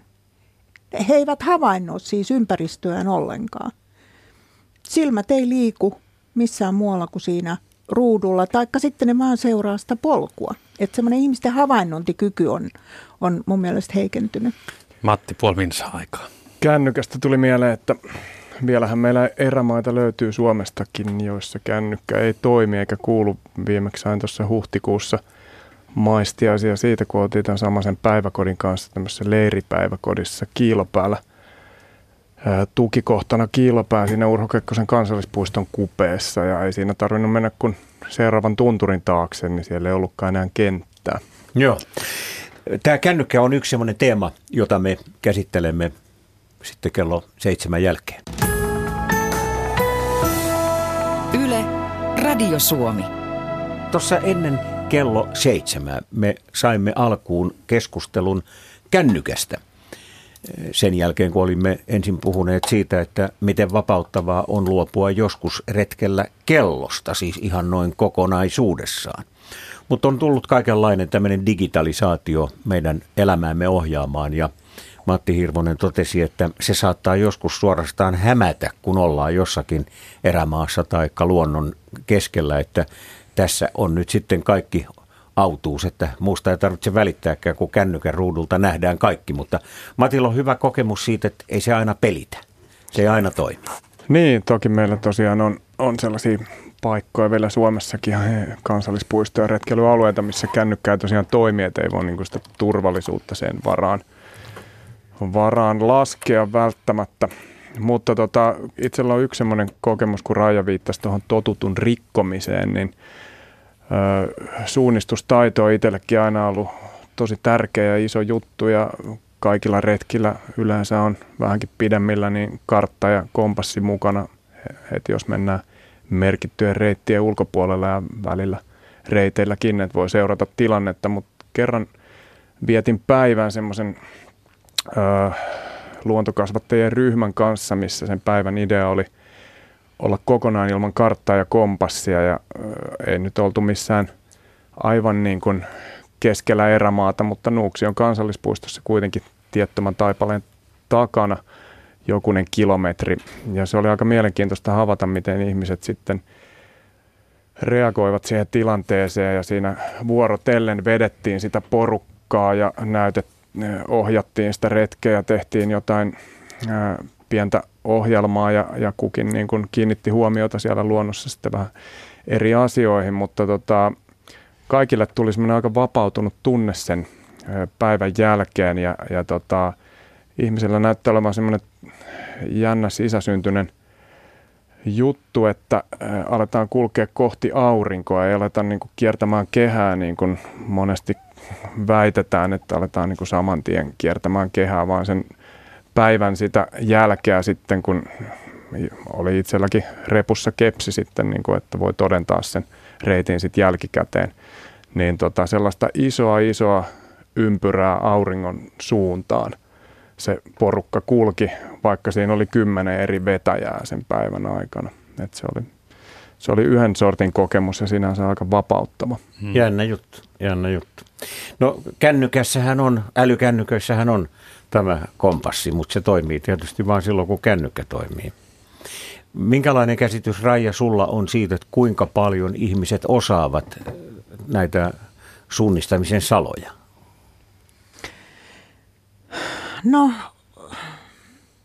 en mä nyt oikeastaan osaa sanoa, että kuinka paljon tämä mm, nuorempi polvi nyt ehkä sitten paneutuu itse suunnistamisen opiskeluun, koska on niin hirvittävän helppo ikään kuin katsoa sitten siitä – kännykän näytöltä, että minne ollaan menossa. Kerran mä bussissa juttelin yhden ö, nuoren naisen kanssa, joka, ö, joka oli niin kuin vakaasti sitä mieltä, että ei, ei sitä karttaa ja kompassia tarvita ollenkaan, kun tästähän sen näkee. Mutta ilmeisesti hänellä ei koskaan sitten ollut, ollut sellaista tilannetta, että ensinnäkin pitäisi ikään kuin suunnitella esimerkiksi pidempää reittiä maastoon etukäteen – Toki tuollaiseen karttaohjelmaankin voi laittaa, että haluan täältä pisteestä tonne pisteeseen tai, tai kepsiin. Mutta eihän se ohjelma niin kuin valitse sitä reittiä, mikä olisi kulkemisen kannalta järkevin. Esimerkiksi helpoimmat maastot tai kivoimmat näkymät tai, tai muuta tällaista. Elikkä se Sen voi päätellä vie... kartalta. Niin, se voi päätellä sitten kartalta. Ja toisaalta sitten mulla on itselläni sellaista kokemusta vaelluksilta, esimerkiksi yhdellä talvivaelluksella ja viime kesänä tuolla käsivarressa. Siellä talvivaelluksella oli mukana kännykkään ladattu karttaohjelma. Me oltiin silloin Norjassa. Mutta siellä kun oli sitten pyryä, huonoa säätä, Mä joka tapauksessa kuljin koko aika suunnistaen, mutta sitä karttaohjelmaa käytettiin siinä kännykässä sitten siihen, että katsottiin, kun näkyvyyttä ei ollut, että miten lähellä nyt ollaan sitä pistettä, jossa otetaan taas uusi suunta. Mutta eihän siitä tahtonut nähdä mitään. Sitä piti niin kuin piilotella takin sisällä ja milloin missäkin, että olisi saanut sen verran selvyyttä, mitä siinä ruudussa oikein oli. Et, et se oli todella hankalaa. Ja vähän sama homma oli myöskin silloin kesällä, kun, kun kepsiä sitten käytettiin määrättyjen pisteiden tarkistamiseen, kun oli hankalaa maastoa. Ja, ja tota, sitten ka, kartta ei niin kuin kertonut tarkalleen sitä, että mistä, mistä kannattaisi mennä, niin sitten piti nousta tarpeeksi ylös ja, ja välttää määrättyjä pajupusikoita ja muuta sellaista. Mm-hmm. Mm-hmm. Mutta, mutta siis kumpikaan ei pelkästään toimi täydellisesti. Ei voi sanoa, on, että vanhassa niin, on vara parempi. Ei pelkästään, mm. mutta siis kyllä kartalla pärjää. Et, et jos mun pitäisi valita, että kuljanko pelkästään kartalla vai pelkästään tällaisen karttaohjelman perusteella, niin ilman muuta kyllä ottaisin sen kartan. Ja nimenomaan opiskelisin sitten sen maaston ja kartan tietojen yhdistämisen, koska se on se vaikein asia siinä. Ei se suunnanottaminen ja siinä pysyminen, vaan nimenomaan se, että oppii tulkitsemaan maastoa ja karttaa ja yhdistämään ne toisiinsa. Hyvä. Näistä uuden ajan keksinnöistä riittää meillä vielä juttua, mutta meillä on ollut siellä soittaja pidemmän aikaa linjalla, niin kuunnellaan, että mitä hänellä on mielessään. Kristian Vaasasta, tervehdys. Terve, terve. No nyt en soita Vaasasta, vaan soitan pohjoisesta, missä nyt ei sää oikein suosi retkeilyä. Täällä puhaltaa kylmä pohjoistuuli ja lämpömittari näyttää plus viittä asti. No missä sä nyt olet sitten? Minä olen täällä Pallaksen seudulla. Okei. Onko muuten lunta näkyvissä paljon? Ö, tunturissa on lunta vielä ja sitten jossain ojan pohjilla ja sitten semmoisissa paikoissa, mihin talven aikana on tuiskunut erityisen paljon. Mutta hyvin vähän on verrattuna aikaisempiin vuosiin. Vaikka siellä oli tavattoman paljon lunta. Joo, mutta se suli äkkiä pois. No niin. Täälläkin oli lämpöiset ilmat nyt tuossa toukokuun kymmenennestä päivästä eteenpäin ja hetkessä lumet hävisi. Oliko sulla joku tietty ajatus, että olet siellä juuri nyt? No nyt on valmistautumassa pikkuhiljaa lähtemään Vaasaan takaisin. Mä oon nyt ollut täällä maaliskuun alusta saakka. Okei, jopa on ollutkin luontoretkellä mittaa. Joo, mä oon ollut täällä niin kuin kaverit sanoo korkean paikan leirillä ennen mun ö, vuosittaista retkeä tuonne käsivarteen.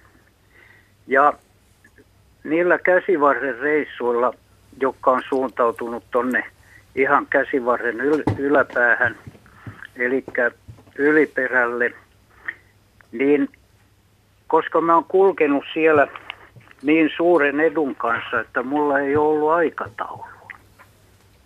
Mä oon saanut olla siellä niin kauan kuin hiihtokelejä on riittänyt, eväät on riittänyt ja vas, vessapaperi on riittänyt.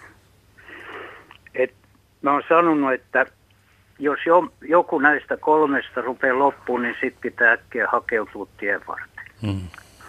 Näiden vuosien aikana mä oon tehnyt sellaisia havaintoja, kun mä oon niitä pystynyt tekemään, kun ei ole hoppu ollut mihinkään, niin naisretkeilijät on ilokseni lisääntynyt vuosi vuodelta. Ja etenkin naisretke, nuoret naiset. Siellä ne kulkee kavereittensa kanssa, tai nyt tänä keväänäkin tapasin kaksi naista, jotka yksinään kulki. Ne oli tommosia arviolta nippanappalle kolmekymppisiä. Ja on huomannut, että nämä nuoret naiset, jotka siellä kulkee, ne on ensinnäkin hyvin varustautuneita. Niillä on viimeisen päälle varusteet ja vaatetus. Ne osaa, osaa just autiotuvissa tehdä se, mikä pitää tehdä. Ja kovia hiihtäjiä. Ne on tosi, niitä on tosi ilo katsella, kun ne kulkee siellä. Ja sitä on ihmetellyt, että missä nuoret miehet on. Ei niitä näy siellä. Tämän kevään reissun aikana, mä olin siellä sentään yli kaksi viikkoa, niin kaksi eri nuorten miesten porukkaa näki näin, joista toinen oli selvästi pilkkiporukka, että ne oli siellä ihan pilkkimisen takia, ja toiset oli sitten sitaateissa vain hiihtelemässä. Et mistä johtuu sitten tämä, että naiset on, jos katsotaan nuoria ihmisiä, niin ne on siellä selvässä enemmistössä miehiin nähden. Tuo, mikä alussa Raija esitti, että se olisi joku, joku tasa-arvokysymys, niin mä epäilen, että se ei kyllä ole tasa-arvokysymys, kyllä on jostain muusta kyse. Ja kerran kun me tuvassa pohdittiin tuttavien kanssa, että missä johtuu, kun ei täällä näy nuoria miehiä, niin joku letkautti siihen. No se johtuu siitä, kun ei täällä toimi netti. Et miehet pysyy poissa sieltä, missä netti ei toimi. Ehkä, niin, tämän, ehkä tämän puheenvuoron jälkeen ensi talvena tai ensi kesänä näemme ennen näkemättömän tuota niin, nuorten miesten ryntäyksen. Niin, tuonne. oikein invaasio, jos siellä on tämmöisiä hyväkuntoisia. hyväkuntoisia alle kolmikymppisiä urheilullisia naisia, niin johan niitä Ur, täytyy lähteä urheilu, Urheilullisia ja nättejä ja kaikin puolin Sähän on ihan vaikuttunut. Tämä on hieno, Mutta minä hieno olen tarina. vaikuttunut Tämä hieno. näistä Kristianin huomioista. Kerro, kerro Kristian siitä nyt, kun sä olet niin kauan siellä ollut, että onko sulla joku vakituinen kortteeripaikka siellä vai liikutko sä siellä la- laajemmalla alueella kaiken aikaa? On, on mulla täällä kortteeripaikka. Mulla on, mulla on nyt yli 20 vuotta ollut tämä mökki täällä Raattaman Saivojärvessä ja täällä mä vietän viisi kuukautta vuodessa. No paljonko menee vessapaperia, kun se oli se yksi tärkeä elementti siinä ajassa? Aa, kuule, kyllä menee keskimäärin rulla viikossa. No ei, ei, ei, ei se kovin paljon ole.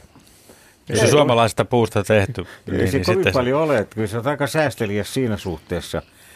Mutta Niin, millä sä se sen on. sinne raahaat sitten kuitenkin noinkin pitkän aikaa kun olet, niin onhan siinä nyt melkoinen Niin siellä paali. retkillä. Siellä Mm. retkillä. Niin se Mulla on. ahkio. Just, no, aha, Mä okei. käytän ahkiota, ei, ei tommosille pitkille reissu, ei mä jaksaisi semmoisia määriä kantaa, eikä ne mihinkään rinkkaan mahtuisi edes. Ja mä oon aina sanonut, että, että mun ruumiinrakenne ei ole tarkoitettu kantamiseen, niin mä oon alusta asti aloittanut ahkion kanssa kulkemisen. Kyllä, kyllä. Kauanko tätä on jatkunut, tätä sun tämän kaltaista retkeilyäsi?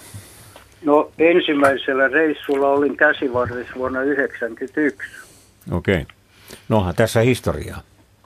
Mikä on tärkein oppi? Mitä, mitä olet näiden vuosikymmenten aikana oppinut? Muuta kuin nuo kolme oppinut- pääprinsiippiä, jotka mainitsit. Mä oon oppinut sen, mitä mä opin jo nuorena, kun mä kuljin merellä. Vaasalaisenahan pitää merellä kulkea. Niin mä opin sen, että merta ei tarvitse pelätä, mutta sitä pitää kunnioittaa. Ja noilla tunturireissuilla mä oon oppinut sen, että, että luontoa ei tarvitse pelätä, mutta sitä täytyy kunnioittaa. Ja kun yksin kulkee, niin silloinhan ei ota mitään turhia riskejä, eikä siinä tule mitään semmoista kilpailuhenkeä, niin kuin ehkä kavereiden kanssa liikkuessa tulisi. Että mä, mä pidän su- suurena etuna sitä, että, että saa ja voi kulkea ja uskaltaa kulkea yksin. Kyllä. Tietysti siellä tapaa aina ihmisiä päivittäin ja, ja autiotuvissahan on aina muitakin ja, ja näiden vuosien aikana mä oon saanut hirveästi ö, uusia tuttuja, kavereita, jopa ystäviä, joiden ystävyys on kestänyt läpi kaikki nämä vuodet. Et se on ollut oikeastaan ö, suurin suurin tota, palkinto näissä, näillä reissuilla, että on niitä ystäviä saanut niin paljon. Tämä on merkinnyt sulle paljon, sen kuulee kaikesta. Kiinnitin huomiota siihen, että mainitsit nämä autiotuvat. Onko niissä mennyt aina kaikki mukavasti? No ei, ei, mutta pääsääntöisesti kyllä, mutta kyllä siellä aina sattuu, ei nyt aina, mutta silloin tällöin, ei edes joka vuosi, niin on, on joku häirikkö kylläkin, mutta, mutta ei niitä, en mä ole antanut niiden häiritä sitten pahemmin. Täällä meidän studiossamme asiantuntijat nyökyttelevät kaiken aikaa, kun sä puhut hyvin tyytyväisen oloisina.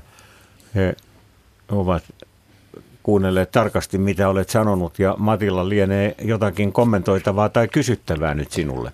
No lähinnä kiitokset Kristianille hienoista kiteytyksistä.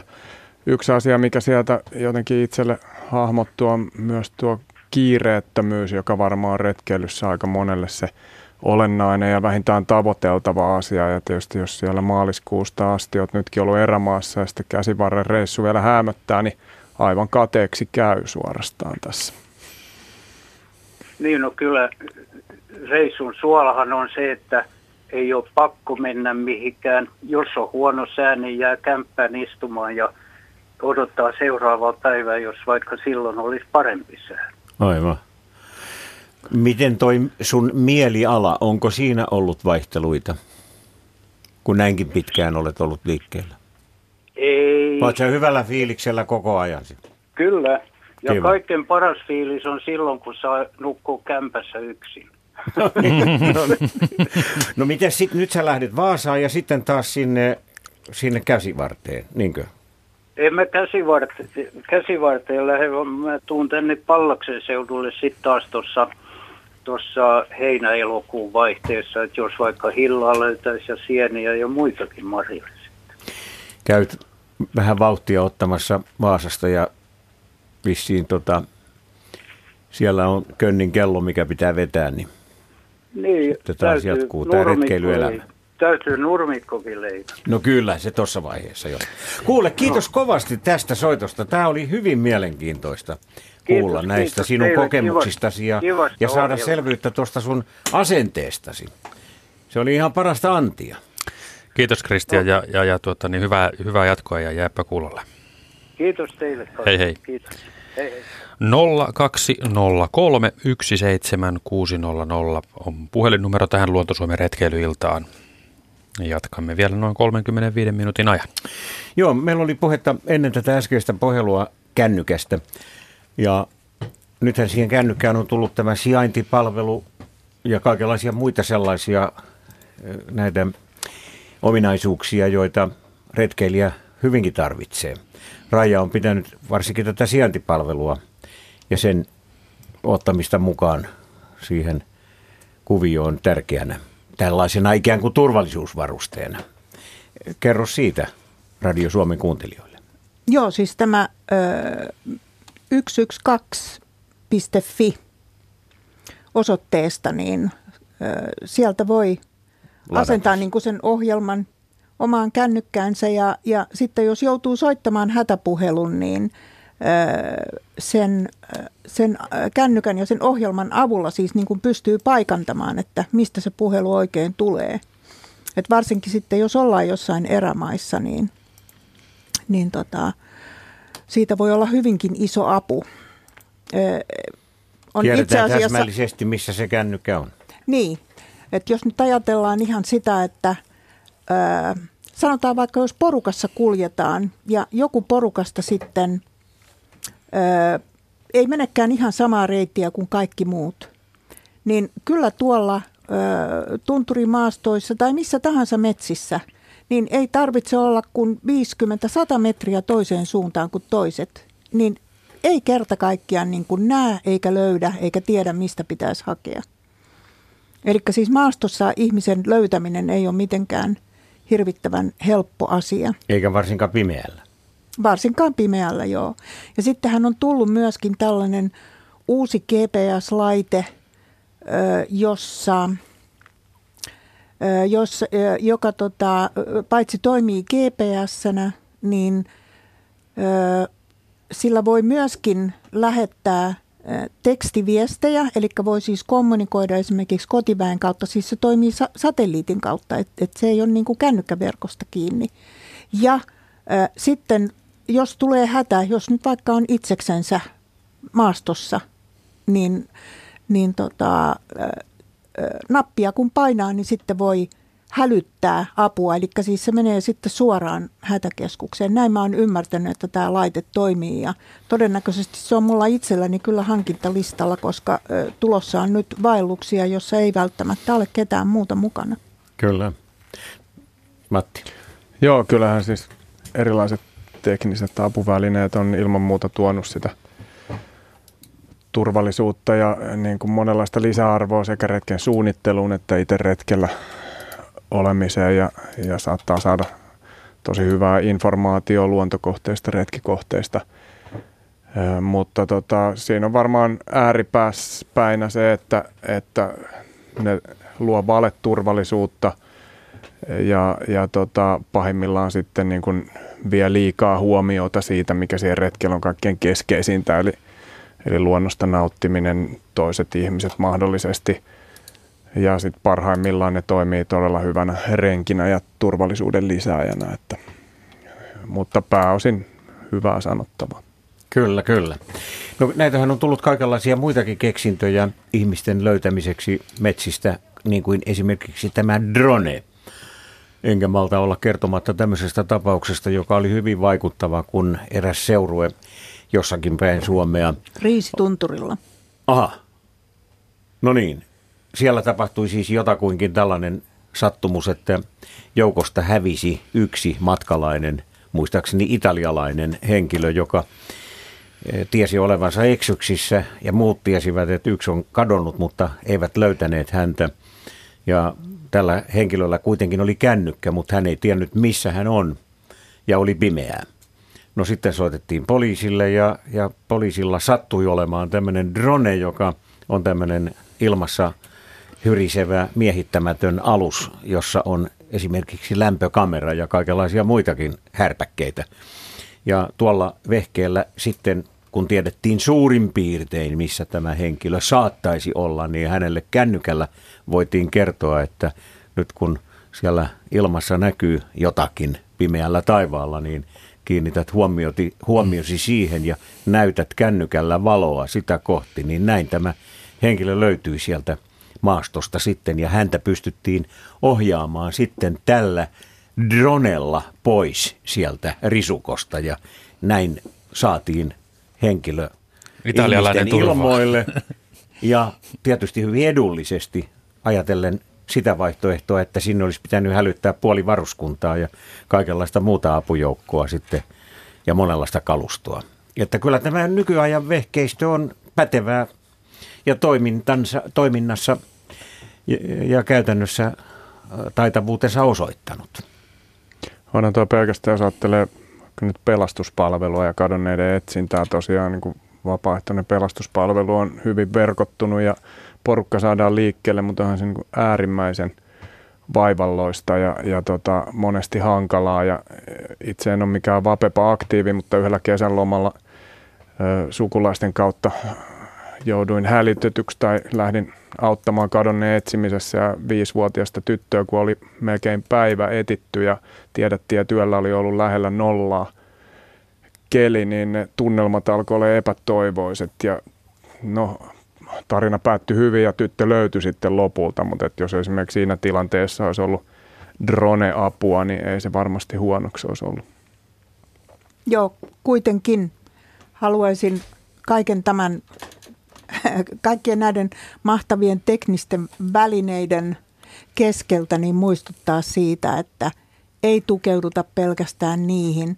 Ja jos me keskitytään niin kuin kaikkeen tähän tekniikkaan, niin sitten kyllä unohtuu se luonto ja se luontokokemus. Että kannattaa niin kuin miettiä, että minkä verran antaa valtaa kaikelle tälle. Turvallisuus ennen kaikkea ja siitä huolehtiminen, mutta tavallaan, että sitä luontoa ei yritetä sitten kokea kaikkien näiden vehkeiden kautta. Koska jo pelkästään ihan kuvaaminen saattaa viedä huomion siitä, mitä siinä ympärillä oikeasti on. No tämäkin italialainen kaiketi oli keskittynyt juuri kuvaamaan mm-hmm. ja sen takia eksynyt siitä joukosta. Mm-hmm. Luen muutaman viestin. Täällä kirjoittaa yksi kuuntelija geokätkeilystä. Se on vienyt ainakin hänet moniin mahtaviin kohteisiin. Niitä on löytynyt huikean paljon ihan kotikunnastakin. Terve! Kiinnostaisi kuulla vinkkejä lasten kanssa retkeilyyn. Lapsilla riittää retkeilyintoa, mutta pitkien matkojen taittaminen jalan on usein haastavaa. Millaisia apuvälineitä esimerkiksi tähän voisi olla? Tarkoituksena olisi tehdä useamman päivän retki kahden alle kouluikäisen lapsen kanssa. Matti. No joo, tietysti jos apuvälineistä puhutaan, niin se polkupyörä tulee ensimmäisenä mieleen – jos ei nyt ihan välttämättä ole tavoitteena lähteä nimenomaan patikoimaan, koska sitten fillarilla on se hyvä puoli, että vaikka lapsi väsähtäisi, niin itsellä saattaa olla sellainen kulkupeli parhaimmillaan tai sellainen polkupyörä, että lapsi voi ottaa kyytiin ja kenties sen lapsen pyöränkin parhaimmillaan. Ja, ja sitten samalla energialla niin lapsi pystyy polkemaan todella paljon pidemmän matkan kuin kävelemään. Mutta sitten jos patikoimaan lähdetään, niin sitten ei siinä varmaan paljon muu auta kuin mitoittaa se vain sellaiseksi se retki ja, ja olla niin vähästäkin tyytyväinen, että, hmm. Että tota, ei ikään kuin yritä haukata liian suurta palaa kerralla, mutta en maata olla kertomatta tässä noista rohkaisevista kokemuksista viime kuukausilta, kun otin tosiaan neljän eri päiväkodin lasten kanssa. Oli siis 150 henkilöä yhteensä. Siitä oli noin 70 päiväkoti-ikäisiä lapsia ja parikymmentä niiden sisaruksia ja sitten vanhemmat päälle. Niin viikko retkeiltiin, lapset hiihti, vanhemmat veti ahkiota välillä, lapset saattoi olla ahkiossa. Suurimmaksi osaksi hiihtivät, tehtiin siis päiväretkiä, ei, ei yli yön vaelluksia, mutta siis 3-6-vuotiaat hiihti semmoisia 10-25 kilometriin Oho. päiväetappeja ja ei missään tapauksessa ollut niin se suorituskeskeisyys tässä, vaan se oli vaan niin hauskaa ja niin jotenkin – elämyksellistä ja kaikin puolin kiehtovaa se retkeily siellä tunturiluonnossa. Vielä ne tietysti ne hyvät päiväkotikaverit siinä ja sisarukset mukana. Ja esimerkiksi niin kuin, mitkä normaalisti lapsiperheiden arjessa niin kuin kiukuttelut, vessassa käymiset, ihan nämä perusasiat, niin, niin ei juuri minkäänlaisia ongelmia, vaikka oli noinkin valtava määrä lapsia. Et jotenkin se retkeily ja luonto ja se, että vanhemmat – kaikilla on mukavaa, hauskaa, rasitetaan itse mm. riittävässä määrin ja, ja nautitaan siitä olemisesta, niin ne kaikki yhdessä kyllä rohkaisi ainakin noita osallistujia siihen, että kyllä lasten kanssa pystyy mm. pidempiäkin retkiä tekemään. Niin ja se, että, että vaikka se suorituskeskeisyys ei siinä missään nimessä ole keskiössä ymmärrettävästi, niin lapsen kest- suorituskyky ja kestävyysominaisuudet niin lyhyessä ajassa kehittyy tosi paljon. Kyllä. Et, tota, niin sekin pitää, senkin voi ottaa sinne huomioon sitten jossain vaiheessa. Mutta meillä on nyt Kimmo, ja Kimmo soittelee Lappeenrannasta. Tervehdys täältä, tervehdys täältä Lappeenrannasta ja Sinisen Saimaan rannalta. Ja te olette kaikki kaikki liikutte siellä metsässä tai polkupyörällä ja olette tiukasti vain kovan maan päällä, mutta kun minulla on tietynlaisia asioita, joita en viitsi tehdä, niin en viitsi enää kantaa rinkkaa selässäni. Karhunkierrokset Kuusamossa, niin ne riittää ja, ja tuota, sitten fillarilla niin vetää, vetää tuolla noin niin tien poskes, poskea, niin rekkojen, rekkojen ohitettavana, niin minä olen hypännyt jo, en muista milloin, kajakkiin. Isäni taisi silloin Helsingin olympialaisten aikana ensimmäisen, ensimmäisiä kertoja pistää kajakkiin, mutta kun kajakilla lähtee, pakkaa sen kunnolla ja lähtee tonne noin Saimaalle 5504 kilometriä vapaata vettä suurin piirtein samassa tasossa ja 18 pääjärveä, niin, ja se on vain osa Suomea, pieni osa, niin rekka ei ole siellä minua koskaan ohittanut. Junan, junan alle olen kyllä kerran jäänyt, mutta sattu onneksi menemään siltaa pitkin ylitse. Onko Norppa ohittanut? Ei, Norppa ei ole ohittanut, mutta minä olen ohittanut Norpan ja kerran se on, kaverin kanssa oltiin Suursaimaalla, niin, niin, niin jotain oli, kun oli selin selälle päin, niin kuulu vaan sellainen näin ja sitten häippäs ja renkaat näkyi, niin se oli Norppa, joka oli siinä takana, mutta kääntyessäni niin se oli jo häippässyt.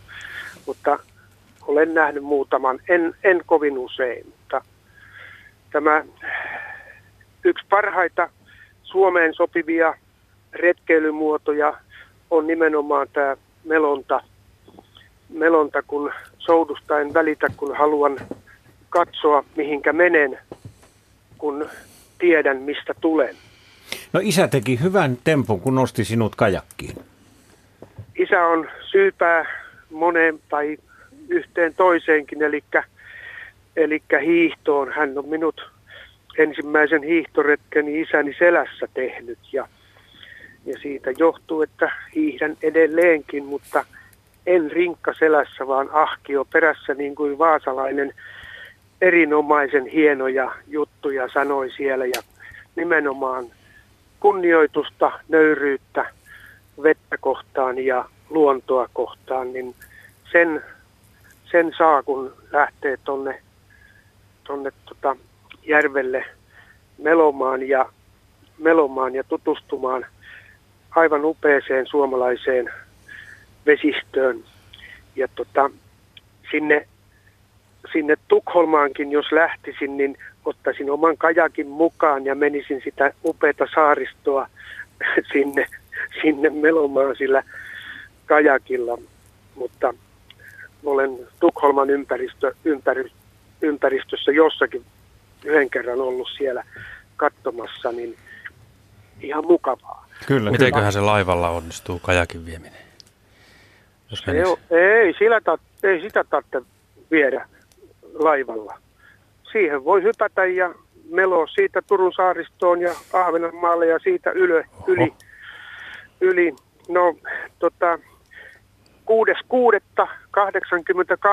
niin meitä kahdeksan miestä ensimmäisen kerran sodan jälkeen niin kolera-altaasta lähdimme kajakeilla ja suuntana oli Piritta. Okei. Okay. Ja nyt juhannuksen jälkeen, jälkeen heti, heti juhannuksen jälkeen on tarkoituksena 30-vuotis juhlan merkeissä niin lähteä Soutustadionilta ensin Espoon rannikkoa pitkin Porkkalan Södesääriin ja siitä ylös yli Naissaareen. Ja, ja tota, siitä sitten Piritta-jokeen pikkusen, pikkusen matkaa ylitse, mutta tällä kertaa todennäköisesti Laulumäellä ei ole, ei ole mun isämaalauluja eikä Viron lippu siellä paljon liehu niin kuin silloin, kun olimme ensimmäistä kertaa siellä. Oletko Suomi Melo tapahtumiin, koska ottanut osaa? Siinähän melotaan aina viikko vaikka, suomalaisessa hienossa vaikka, kuin, vaikka kuinka monta kertaa, mutta enää en viitsi lähteä sinne, että, että se on, menen mieluummin, menen mieluummin omaa tahtiani ja, ja tota, Suomen melo sinänsä on ihan hieno, hieno juttu, mutta... Niin, siinä on ehkä sekin, että kun niitä on jo, onko niitä 34? 83, 83 niin. olin ensimmäisessä ja Savonlinnassa hyppäsin kajakkiin ja Huuharannassa sitten hyppäsin sieltä kajakista pois välissäkin muutaman kerran, niin, niin ennen telataipaletta niin, niin vanha ystäväni, no Esko, vei meidät yhtä lahtea aikaisemmin sinne ja kaikki valitti sitä. Minä en valittanut mitään, kun olin sellaisen pienen saunarannassa siinä ja satakieli veti kyllä oikein parhaimmat. Kyllä. No, tämä on antanut sulle paljon tämä ikävä.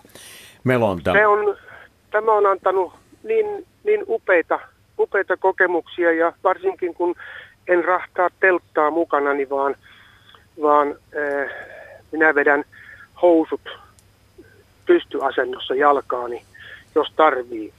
Kun tota, äh, minulla on sellainen laavuvaate, joka on nimenomaan siihen kajakkiin kehitelty. kehitelty. Se lähti aikanaan, kun surffasin, surffasin niin surfipurjeesta, mutta se surfipurje kun kapenee, niin välillä oli jalat, jalat märkänä, kun jalat meni sinne kape, kapeeseen päähän, niin, niin ne vähän kastu siinä. Mutta... Kyllä sun täytyy nyt selittää tämä ihan ymmärrettävässä muodossa meille kaikille, että mikä juttu tämä nyt oli, että mi, mitä housut pystyssä, mikä juttu tämä nyt olikaan? Niin, mä pistän, mä en, mulla ei ole telttaa mukana, vaan, vaan mä vedän kajakin sopivaan kohtaan rannalla ja, ja sitten äh, siinä on paikat, mitkä mä saan etu, etunaappiin ja takanaappiin, eli niihin kädensijoihin, mistä kajak, tyhjää kajakkia nostellaan – ja sitten niin helma, helma ylitse toiselle puolelle ja, ja, ja pitkät kolmemetriset, kolmemetriset liepeet niin naruilla vaan sopiviin puihin ja mela sitten sinne toisen alle, niin minä saan sen matalammaksi yötä vasten ja, ja Se on niin kuin matala päivällä. katos siis, jos mä ymmärrän kun oikein. Joo. Se on niin kuin laavu. Okei. Okay. Se on laavu.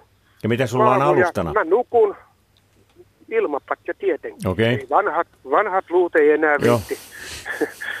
ja tota, ilmapatja siinä ja makupussi siinä ja ei siinä tarvita mitään muuta. No niin, nyt me kaikki ymmärsimme, että, että minkälainen Joo. arvoituksellinen tämmöinen Se, on, se ei paina paljon mitään. Ja sulla on siinä. on, se on ihan, ihan kätevä. Siihen saa keittiön rakennettua kulmalle ja vaikka sataakin, niin pysyy kuivana.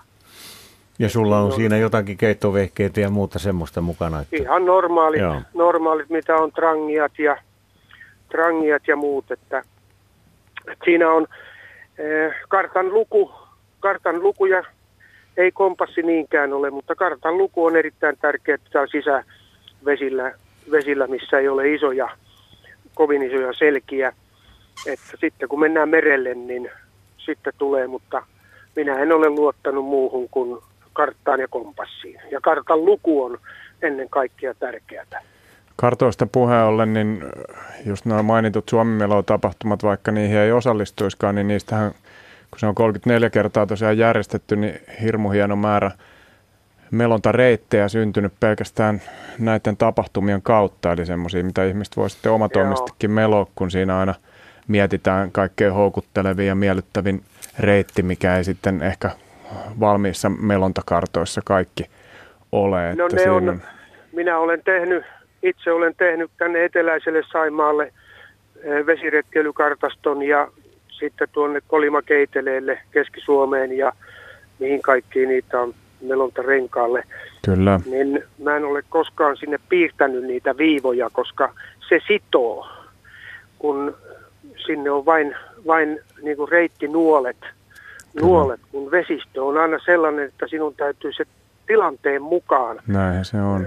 tilanteen mukaan lukea ja menetkö sinä länsilaitaa vai itälaitaa vai mistä, että pysyt suojassa ja kierrätkö sinä tuon saaren jostakin jommalta kummalta puolelta, niin ei se viiva sulkee valitettavasti, niin se on niin kuin silmälapu, silmälaput olisi tuossa noin, että ei nähdä sitä kokonaisuutta. Kyllä, mutta semmoisia sopivia suosituksia semmoisille, jotka ei ole vielä niin kokeneita melojia. Joo. Niin Ja niille, jotka ei ole niin kokeneita, niin niille onneksi järjestetään, järjestetään ää, melontaretkiä ja minäkin olen niitä joitakin vetänyt. Ja, mutta se, että niin aina kun yrittää jonkun saada vetämään sitä ja lukemaan sitä karttaa, niin siinä on se hankaluus. Kyllä. Se pitää itse olla keulassa sitten melkein vai? No valitettavasti, Mm. kun ei viittis, viittis olla, kun ne tuppaa aina valittamaan sitä, että me, mä menen liian lujaa. Et mä mietin sitä, että kuinka vanhaksi pitää elää, ettei menisi liian lujaa. Mutta Ki- kiitos. melonta on sellainen niin. upea, upea, kun meidän vesistöt antaa siihen, antaa siihen niin upeat mahdollisuudet täältä etelästä niin, niin Inarille, Inarille asti. Ja tota, se on vapaata ja siellä on upeata istua siinä kajakissa ihan hiljaa ja katsoa kuikkaa, kuikkaa kuinka kuikka painaa sen nokkansa sinne veteen ja kattelee saalista. Ja kuikka ei lähde yhtään mihinkään, se on siinä ihan vieressä. Että nämä on sellaisia hienoja kokemuksia ja sitten kun pääsee kunnon myräkkään oikein, niin siellähän sitä sitten nauttii niistä. olosuhteista.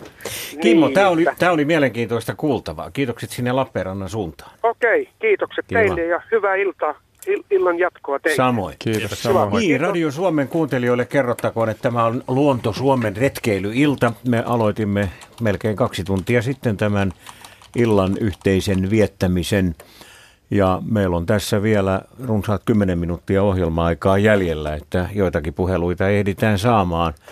Sähköpostitsekin voitte lähestyä vielä meitä kommenteillanne ja kysymyksillänne ja, ja kertomuksillanne. Mutta täällä on meillä asiantuntija vierailla kummallakin eh, sormet siihen malliin pystyssä, että, että sekä Raija Hentman että Matti Hirvonen odottavat puheenvuoroja. Eh, Raija, miten halusitko kommentoida tätä Kimmon äskeistä esitystä? Joo, kyllä. Oli tosi hienoa, että Kimmo toi esiin tämän, tämän ö, melontaharrastuksen ja sen yhtenä retkeilymuotona. Sehän on oikeasti niin kuin todella upea. Mutta en nyt kuitenkaan ihan lyttäisi tätä soutuvaeltamistakaan, yleensä soutamista, koska ähm, melonta on joka tapauksessa sellainen laji, että siihen pitää ensin kunnolla perehtyä ennen kuin se on turvallista. Että äh, toki so, soututekniikkakin täytyy opetella, mutta mutta vene on kuitenkin va- vakaampi väline kuin kajakki tai jopa, jopa kano, avokanoottikin. Ja, ja siihen on helppo pakata sitten niitä välineitä. Mä olen itse muutaman tämmöisen soutuvaelluksen tehnyt ja, ja musta se on niin kuin tosi hienoa. Olen jonkun verran melonukki, mutta en, en todellakaan ole niin hyvä meloja, että tohtisin lähteä niin kuin, ö, pidempään reissuun – ihan omalla porukalla, että siinä pitäisi kyllä sitten olla Kimmo ihan... pitäisi olla mukana. Kimmo pitäisi olla mukana ehdottomasti. Joo, semmoinen huomio vaan, että eihän tällä planeetalla nyt ihan niin järjetön määrä ole sellaisia maita, jossa juomavedessä voi pääosin meloa tai soutaa, mm. että kyllähän niitä Suomen vahvuuksia kannattaa tässäkin mielessä käyttää hyödyksi. Kyllä. Aika, aika perusteellisia on ollut nämä meidän parit viimeiset soittajat Kyllä. Kristian ja Siinä harrastuksessa. Joo, joo, nimenomaan. Kyllä. Hienoa kuulla, että on tämmöistä suurta vuosikymmenien yli jatkuvaa intohimoa näihin asioihin. Mistä pitikin äsken juuri nimittäin tuota niin puhua, kun, kun tuota niin melomisesta oli, oli puhetta Kimmon kanssa ja hän kertoi, että hänen isänsä oli ollut tässä se käynnistävä elementti hänen kohdaltaan, niin, niin kotitaustan vaikutus ei on, on aika ilmeinen jo tämän illan aikana että on vanhempien kanssa käyty, tehty jotain. Ja sitten sitä kautta tulee myös itse harrastettua sitä myöhemmällä iällä. Joo, kyllä itselläkin näin on. On tosiaan käynyt. Olin itse asiassa lapsena kateellinen kavereille, jotka oli partiossa, koska itse en sinne päässyt. Omat vanhemmat oli niin innokkaita retkeilijöitä, että he niin kuin, tavallaan halusivat hoitaa sen sen puolen itse myöhemmin on oppinut ehkä sitten arvostamaan enemmän sitä perintöä, mutta palaan jälleen kerran siihen päiväkotiasiaan, kun kuitenkin on niin, että kaikilla se perhe tai muu lähipiiri ei ehkä ole niin aktiivisia retkeilijöitä, niin sit, jotta vaikka niin kun iso osa jostain ikäluokasta saataisiin retkeilyharrastuksen piiriin, niin kyllä varmasti se, että päiväkodeissa retkeily olisi nykyistä yleisempää, niin auttaisi tässä asiassa ja olisi tietyllä tavalla semmoista niin kuin tasavertaista kohtelua. Joo, siis lasten luontosuhdehan syntyy itse asiassa ennen sitä teini-ikää ja aika pitkälti jo ennen kouluikää. Että et on tärkeää tavallaan saada ihan pienestä pitäen ne lapset sinne luontoon. Mutta jos omat vanhemmat ei ole sellaisia, niin – otetaanpa kehiin nyt sitten kaikki kummitädit ja sedät ja ö, enot ja mm. muut sukulaiset, joilla mahdollisesti on sitten tätä harrastusta. Taikka jos isovanhemmat harrastaa, mutta omat vanhemmat eivät, että toivottavasti mahdollisimman monen lapsen lähipiirissä olisi joku, joka voisi viedä retkelle. Mutta sitten, niin kuin Matti sanoi, niin partio ja erilaiset järjestöt Kyllä. voivat täyttää tätä tarvetta varsin hyvin. Luen täältä hieman pidemmän viestin. Se on tullut eh, Kirstiltä Myrskylästä. Ensimmäiset telttakokemukseni ovat noin vuodelta 1960, jolloin pääsin Myrskylän kunnan ja seurakunnan järjestämälle leirille. Oli ihanaa olla luonnon armoilla. Aamupesu oli pakollinen järven rannalla. Myös hampaat piti pestä. Parasta oli se ystävyys telttakuntien kesken ja mukava kisailu välillään. Eipä kukaan valittanut ruuasta, joka keitettiin kenttäkeittiössä. Isäni Veikko Turunen, opettaja, oli vuosikaudet leirin johtajana. Itsekin olin tuon leirin vetäjä myöhemmin. Telttailimme isä ja äidin kanssa Suomessa eri paikakunnilla. Tulipa Suomi silloin tutuksi. Joskus saimme myös leirintäalueelta mökin vuokratuksi. Se oli aikoinaan luksusta. Lapsemmekin nauttivat telttailusta. Vasta äsken Poikani 37-vuotiaana muisteli lapsuutensa parhaita kokemuksia, kun matkasimme Norjan Narviikkiin. Tutustuivat heti ikäisiinsä ja saivat paljon kavereita. Valitettavasti silloin ei ollut nykyisiä nettiyhteyksiä. Myös lasten lapsemme nauttivat telttailusta tai leikkimökissä yöpymisestä ja partio on heille tärkeää toimintaa. Kirsti Myrskylästä. Näin, tämä oli kiva tarina. Raija, mehän käsittelimme näitä tämmöisiä järjestettyjä luontoretkiä jo tässä jossakin vaiheessa tämän illan aikana. Niitähän on monenlaisia järjestöjä, muitakin kuin partio, joka näitä järjestää ihmisille, joilla ei ehkä ole omaa touchia tähän hommaan. Mutta sitten on tämmöisiä luontoretkikalentereita. Kertoisitko niistä ystävällisesti hieman Radio Suomen kuuntelijoille? No ainakin täällä pääkaupunkiseudulla ö, julkaistaan aina tuossa kevään korvalla luontoretkikalenteri, eli pääkaupunkiseudun kaupungit, niiden ympäristökeskukset järjestää eri kohteisiin luontoretkiä. Usein niissä on joku teema. Se voi olla ötökät tai kasvit tai linnut tai taikka sitten se on ihan joku tämmöinen yleisluontoretki. Se voi olla myöskin ö, kulttuurikohteeseen tai jotain tällaista. Ja, ja ne on tavattoman suosittuja nämä retket, että sinne helposti tulee niin kuin useita kymmeniäkin ihmisiä. Ja siellä on aina joku asiantuntija opas sitten, joka osaa myöskin valaista sitä, että mitä siinä ympärillä näkyy ja kuuluu ja, ja öö, öö, mi, millainen tämä lintu on ja, ja öö, mistä tämän ötökän nyt tunnistaa ja, ja niin edelleen. Teemaretki teemaretkiä, joo. Ja, Mistä ja, näitä kalentereita muuten saa? Netissähän on tietysti kaikki, mutta kaikki jos netissä. nyt haluaisi pistää jääkaapin oveen oikein tämmöisen kalenterin, niin mistä se voi käydä hakemassa? No kirjastothan on sitten niitä paikkoja, joissa niitä jaetaan ja kaupunkien infopisteet. Ja sitten täytyy muistaa myöskin, että tämmöisiä luontoretkiä esimerkiksi kaikki luonnonsuojeluyhdistykset, joita on kymmenittäin eri puolilla maata, niin, niin tota, nehän järjestää myös tämmöisiä avoimia – nimenomaan luontoretkiä, jossa sitten tutustutaan luontoon asiantuntijan johdolla.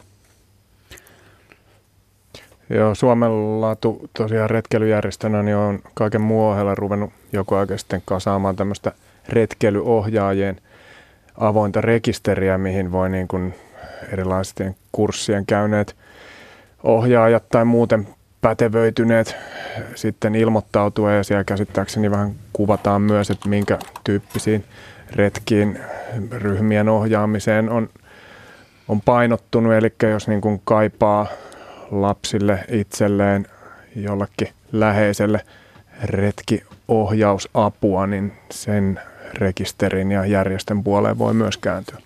Täällä on aivan maata mullistava uutinen. Meillä on tuonne, tuolle, tuonne Antti soitan, soittanut Mirjamille ja kertoo, että, että tuota niin, äh, on on sellaisia airoja, joilla voi soutaa menosuuntaan päin. Tällaista minä en ollut koskaan kuullutkaan. Kristiina S. kysyy, että saako joka miehen oikeudella yöpyä riippumatolla, siis nykyään tuolla niin suositulla majotteella, ja missä sillä ei kenties saisi yöpyä? No mun käsityksen mukaan siihen pätee samat yöpymis ikään kuin velvoitteet tai rajoitukset kuin muuhunkin, vaikkapa nyt telttailuun – Eli tota, kaikkialla muualla paitsi toisten pihapiirissä tai paikassa, jonka katsotaan jollain tavalla häiritsevän mm. kotirauhaa tai sitten jos on muita rajoituksia, vaikka jotain lintujen pesimäluotoja tiettyä aikaa. Ja puut pitää olla. Niin. niin. Ainakaan niitä ei nyt voi raiskata sillä köysistellä. Mutta... Onhan niitä semmoisia omilla tuilla. Ai niitä semmoisiakin, okei okay, joo. Kuinka moni jaksaa niitä kanniskella Se sitten on hyvä kysymys. retkellä mukana? Raja, oliko sulla tähän joku näkemys? No ei, kyllä mun mielestäni myöskin riippumattoa koskee ihan, ihan samat säännökset kuin yleensäkin ottaen maastossa yöpymistä – ja maastossa liikkumista. Eli siis maastossahan kulkea saa joka paikassa muualla paitsi ihmisten pihapiirissä ja sitten sellaisilla alueilla, jotka on selkeästi osoitettu johonkin muuhun toimintaan, kuten esimerkiksi puutarhat tai pellot. Et jos on pellot viljelyksessä, niin siellähän ei saa kävellä silloin, mm. kun, silloin kun siellä on kasvukausi meneillään. Meillä on tässä kolmisen minuuttia Kaksi. lähetysaikaa jäljellä. Kaksi minuuttia. Mulla on yksi kysymys nyt asiantuntijoille tässä ihan häntään, kun tässä on niin innostuneesti puhuttu nyt kaksi tuntia tästä retkeilystä, niin meillä oli Porvoon suunnalta Kata, joka kertoi, että hänen luontoretkensä yksi tärkein varuste on kuksa ja tietysti se termospullo kahvia, mutta Raija, mikä on kaikkien tärkeintä, kun lähtee luontoretkelle tällä, tässä varustepuolessa sinun mielestäsi? Oh, no sehän on nyt aika paljon siitä kiinni, että minkä tyyppiselle retkelle on No menossa. mennään nyt vaikka mutta, tämmöiselle lyhyemmälle mutta retkelle ihan, ihan, ihan päiväretkelle, kunnon niin. eväät. Yes. ja Matti, mitäs, mikä sulle on tärkeää? No ehkä se oma mielentila, kun retkeilyhän on, on tietyllä tavalla niin kuin ennen kaikkea mielentilanne, retkeilyn niin kuin eri muodot ja lajit ja muut, niitä on, on viljalti, mutta että se mielentila on semmoinen kiireetön ja vastaanottavainen. Ja tähän loppuun heittäisin oikeastaan haasteen kaikille kuuntelijoille, kun meillä Suomessa on niin valtava määrä erilaisia hyviä retkikohteita ja niistä yksi on kansallispuistot ja niitä on itsenäisyyden juhlavuoden jäljiltä nyt 40, niin itse on ottanut sellaisen haasteen vastaan, että yritän käydä elämäni aikana ja viedä mahdollisesti lapset ja muita läheisiä kaikkiin kansallispuistoihin Suomessa. Niin semmonen. Se on hyvä Se oli haaste. hyvä haaste heitetty. Tämän illan aikana tätä. on käynyt ilmi se, että retkeillä voi missä vaan. Voi retkeillä merellä ja järvillä ja maalla ja vaikka missä. Ei mitään muuta kuin sohvalta ylös vaan ja hyvät eväät mukaan ja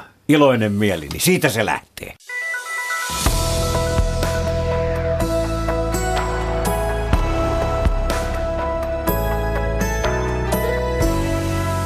Yle, Radio Suomi.